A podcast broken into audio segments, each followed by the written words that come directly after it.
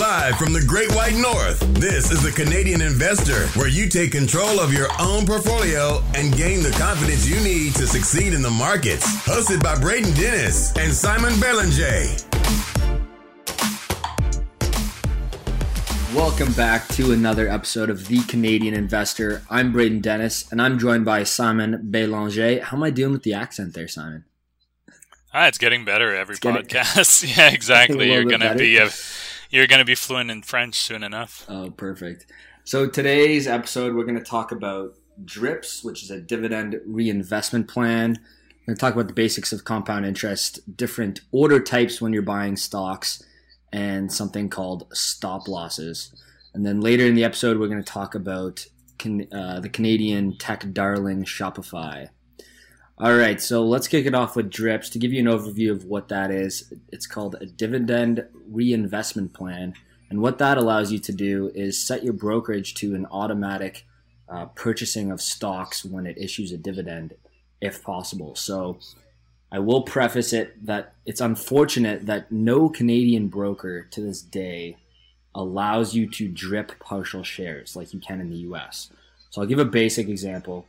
If you have a stock that dishes out $10 in dividends, but it costs $20, you're just going to get that $10 in cash and you're not going to be able to purchase a full share.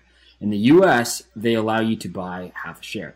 So that's unfortunate, but if you are accumulating a bunch of wealth and you have larger positions, you'll be able to automatically buy more stock with that dividend without purchasing um, an actual commission, without you know having to pay that commission fee every time you buy stock. So that's the essence of it. Did I miss anything on there, uh, Simon? Uh, no, you went over uh, it pretty pretty well. And I have a few drips myself going on. So usually, if you have, for example, like sixty dollars for a fifty dollars stock, you'll get the fifty dollars stock, and then um, you'll get the rest in cash. Uh, one of the big advantages is when you do it, you actually don't get charged any fees. So uh, that one stock that you're buying, say you have, uh, you're doing the example I just said, um, the brokerage account won't charge you any fees to buy it. Whereas if you do a transaction, you'll get the normal five or ten dollar fee. Mm-hmm. And I've seen, we were talking before we started recording, I've actually seen some real estate investment trusts that have monthly distributions do like 20 for one stock splits so that investors are able to take advantage of the drip in Canada. Um, but yeah, I mean, we're, we're talking yes uh, last week about Constellation Software. The stock trades for over a thousand dollars a share, so the chances are you'll probably never drip that that stock. But you're still compounding your interest when you're collecting that cash and then adding it to your next contribution. Whether you're adding it back into that position or, or a new position, you're still taking advantage of compound interest.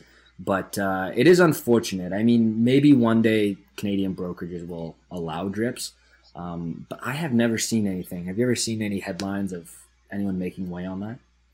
Uh, no, I haven't. Uh, I mean, I've been like obviously listening to a lot of American broad, um, podcasts about investing, and obviously they talk about it all the time, where they can do um, fractional shares. Um, I'm not sure when it started, all like exactly, but hopefully it'll come to Canada at some point. Yeah, I'm not even sure how they do the accounting for like outstanding shares when everyone has you know fractional shares because I'm not really sure how that works in their accounting of of uh, outstanding shares on their balance sheet, but um, I guess I'll have to do some research.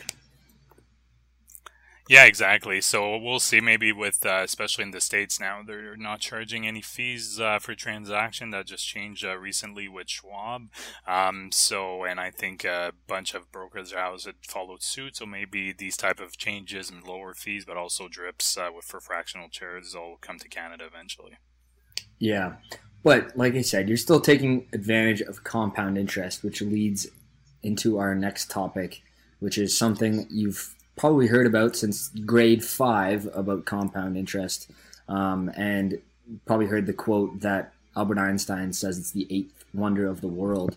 But it really is important when it comes to investing um, and growing your wealth. It really starts to take off. So um, Simon did a couple calculations, and uh, he's going to share those with you. Yeah, so I gave uh, like I calculated three examples, and you can uh, anyone can do this uh, very easily by just going online. I know uh, the I'm using the one from the Ontario Securities Commission, um, uh, but you can find some pretty much uh, just type in compound interest calculator. so the first scenario I did was for someone, probably some of our younger listeners that are just starting. So I did a initial investment of zero dollars, regular edition hundred dollars a month so it's not that much, uh, but still, uh, you'll see how it makes a difference. Uh, the interest rate, I put 7%. Uh, I mean, historically, that's fairly reasonable. Um, you've, especially in this bull market, that's actually probably a bit conservative, uh, but I wanted to be not too ambitious. Um, the interest is compounded semi-annually uh, in this example, and I put 30 years to grow. So if someone's in their early 20s and starting out, um, so what we get at the end of the 30 year period is that we get a total value of the investment of $119,000 and 618 uh, uh, $119,000. Sorry. Um, so that's quite staggering that just $100 a month over 30 years um, will amount to that much money. Um, if you change the same, if you use the same scenario and you put 6% instead, uh, let's say you're paying uh, some for some mutual funds that are higher. Um, uh, management fees. Um, let's see the difference that it makes. So instead of having 119,000, you get 99,000 over that 30 year period. So that's why we're talking uh, on our other episode the effect that actually um, those management fees have. So it's quite staggering uh, the the changes. But um, I really wanted to use this example with a small contribution for people that think $100 might not make much of a difference. It actually does. Um, do you have any comments on this scenario, Braden?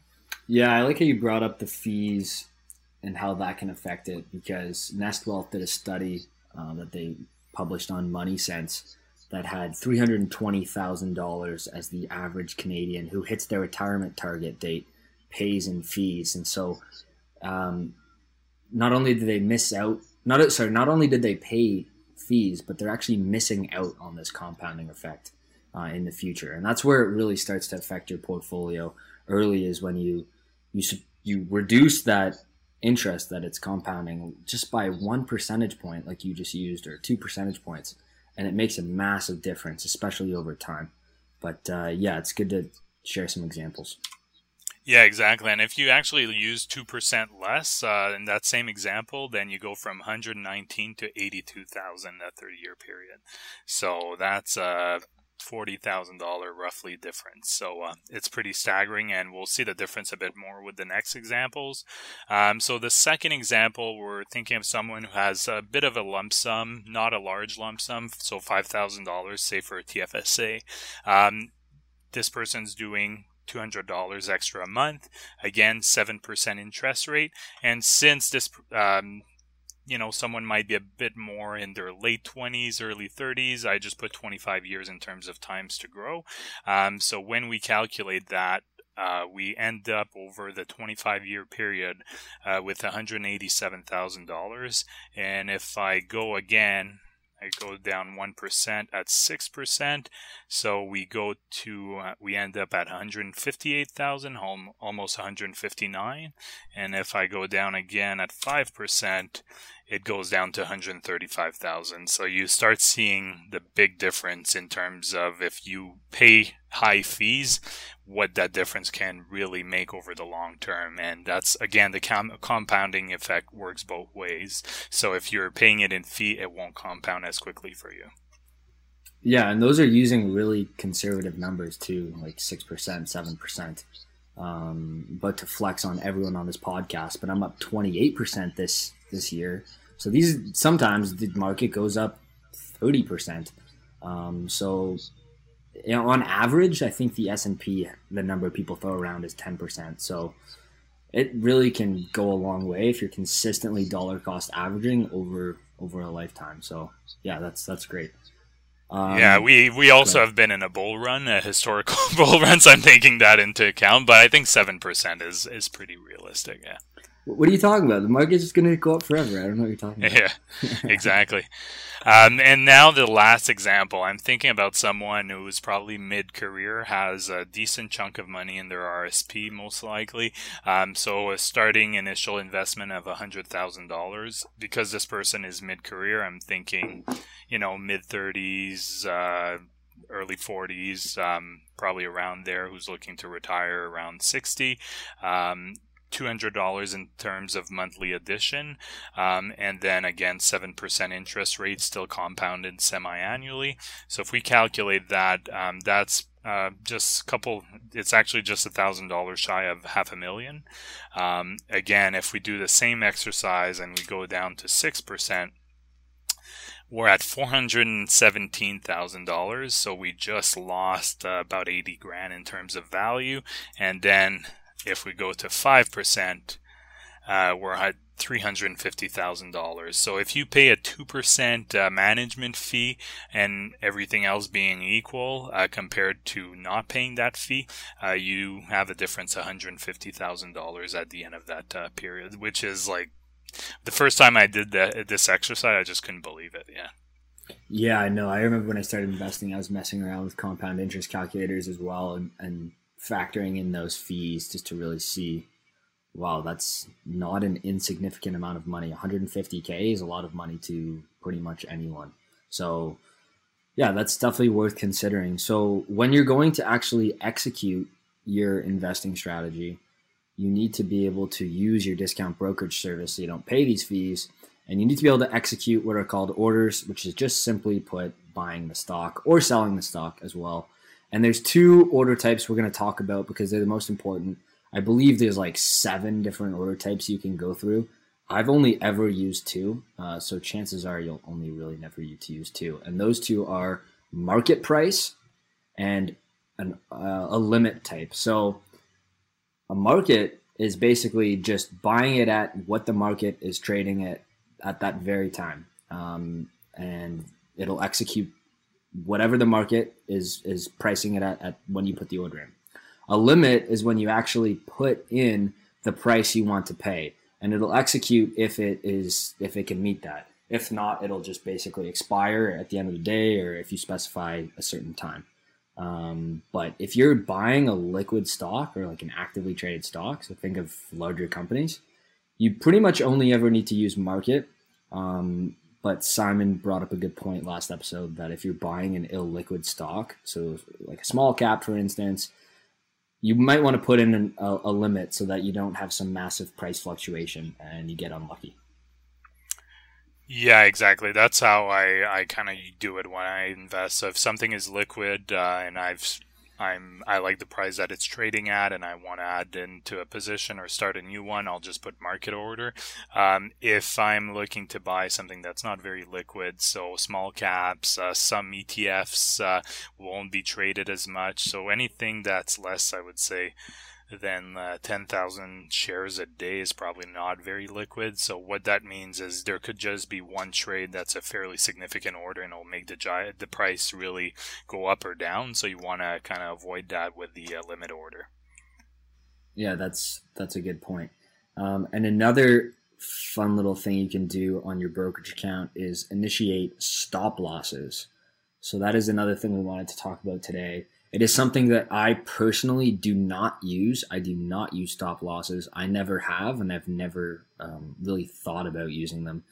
So basically, what a stop loss is, you can initiate a price to make your broker automatically sell if it goes below that limit. So hence the name stop losses. So if it goes below that, or you put in like 25%, so if you lose 25% suddenly, then it's going to initiate a sell. Um, the reason that I don't own those is a recession that happens typically every seven years based on long, long term macroeconomic uh, studies show that a recession is a loss of 25% in the market. So why would I liquidate my entire portfolio in a recession if it falls 25%? Um, if you are scared of losing 25%, maybe you shouldn't be in stocks at all that's my synopsis on stop losses. What do you have to add to that? Uh, yeah, I'm like that too. I don't, uh, I don't use stop losses. Um, it's also kind of, it goes against, uh, to me, like just what investing is, which is more for the, the long term. So buying into good companies that you believe in for the long term. The problem with stop losses, it just, it implies that you are selling when it's lower. So basically, you're buying high, selling lower, but stopping your loss. So it doesn't.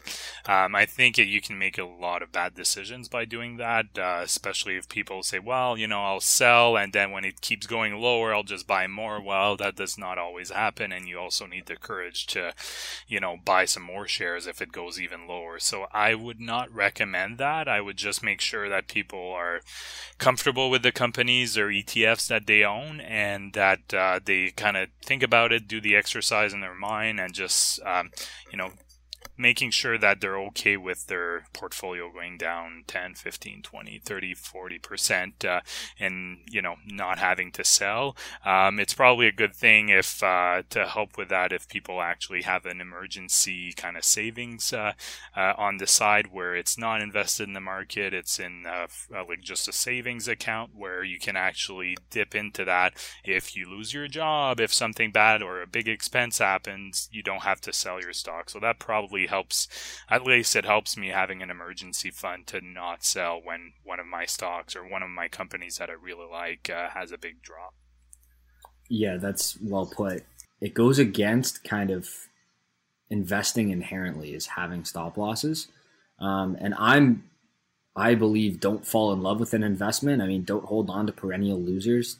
Um, but that's not the same thing as as initiating a stop loss because I've had positions fall 10% in one day on bad earnings report and picked up the stock at a discount and it's worked out very well for me. So if I was to liquidate my whole position instead of thinking the opposite of this is a great company that just, you know, the market's overreacting, I, I would say that that is value investing, long-term mindset. And that's going to perform much better than acting with emotions and initiating stop losses. So I think we're both aligned on that. Do you want to talk about Shopify? I'll let you uh, kick off. Okay, yeah. Well, discussion. I'll. Uh, yeah, so uh, Shopify. So Shopify, obviously, I think everyone's uh, familiar with that. Their headquarters actually here in Ottawa. Um, so they've uh, grown significantly in the past few years, just to say the least. Um, just looking at them quickly, um, I'm familiar to some extent with them, but uh, uh, looking at their um, uh, their value, while their income statement, so you definitely see a significant increase in their revenues. So um, you'll see in 2014 it was slightly above uh, $100 million, and now we're looking at uh, more recently over a billion dollar in revenue. Um, so it's definitely increased. Uh, one of the big issues with them is they are losing quite a bit of money, but they're reinvesting in growth uh, quite a bit. Um, so I'll let Braden. I know you. Uh, you that was your pick that you wanted to talk about, so I'll let you continue on that. Yeah, I kind of put you on the spot there. Yeah. Um, yeah. So I, this is you know one of the hottest stocks in Canada, so I wanted to bring this one up.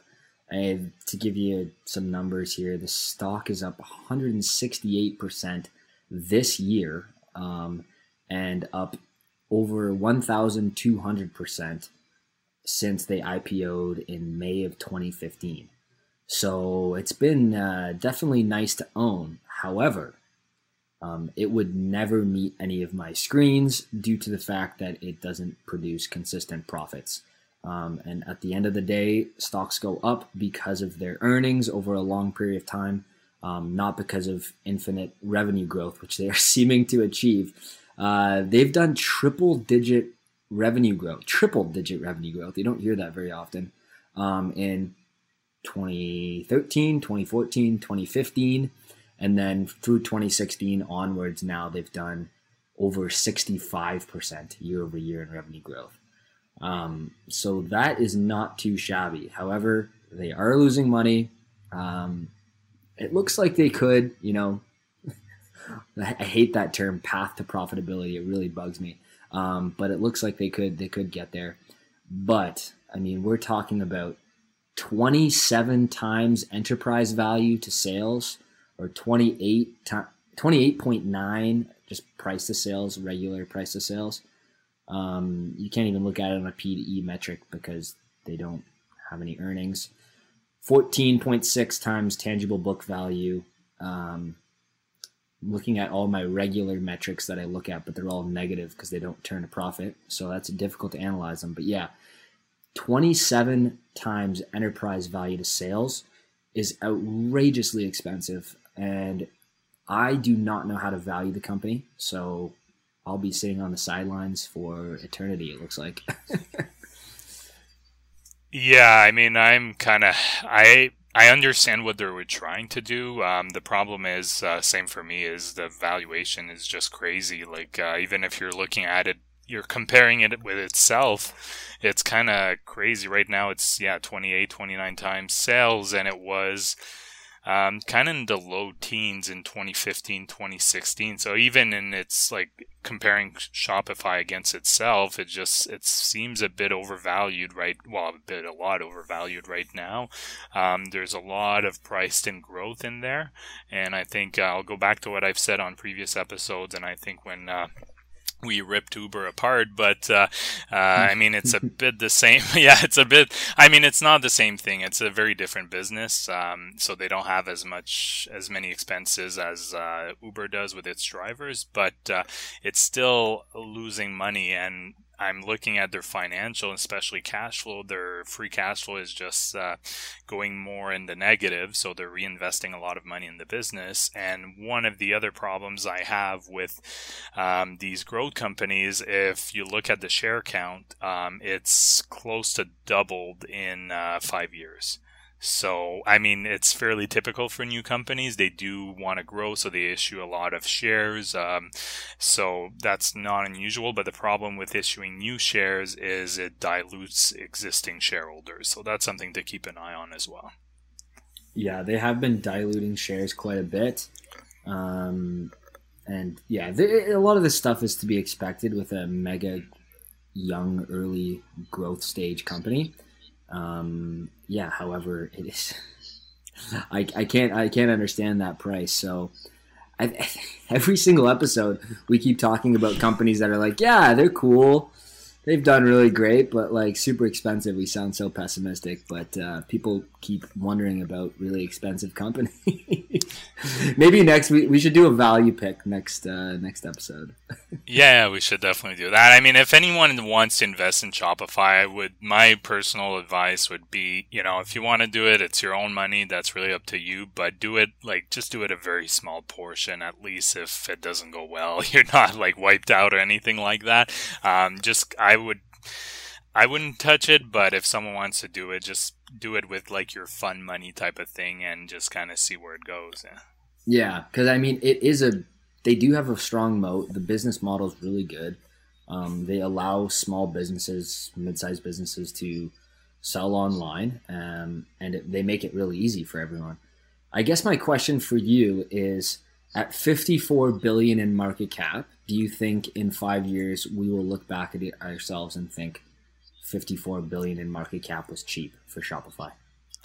So you're asking me to to give my take on if I think this will be the next Amazon, basically. yeah. Because that's, I mean, that's, for, how you have to look at yeah, it, right? Because I yeah. mean, I've said that about certain stocks. I, I yeah. looked at the market cap and thought, you know, I, maybe they could be the next 200 billion, 300 billion in market cap. Who knows?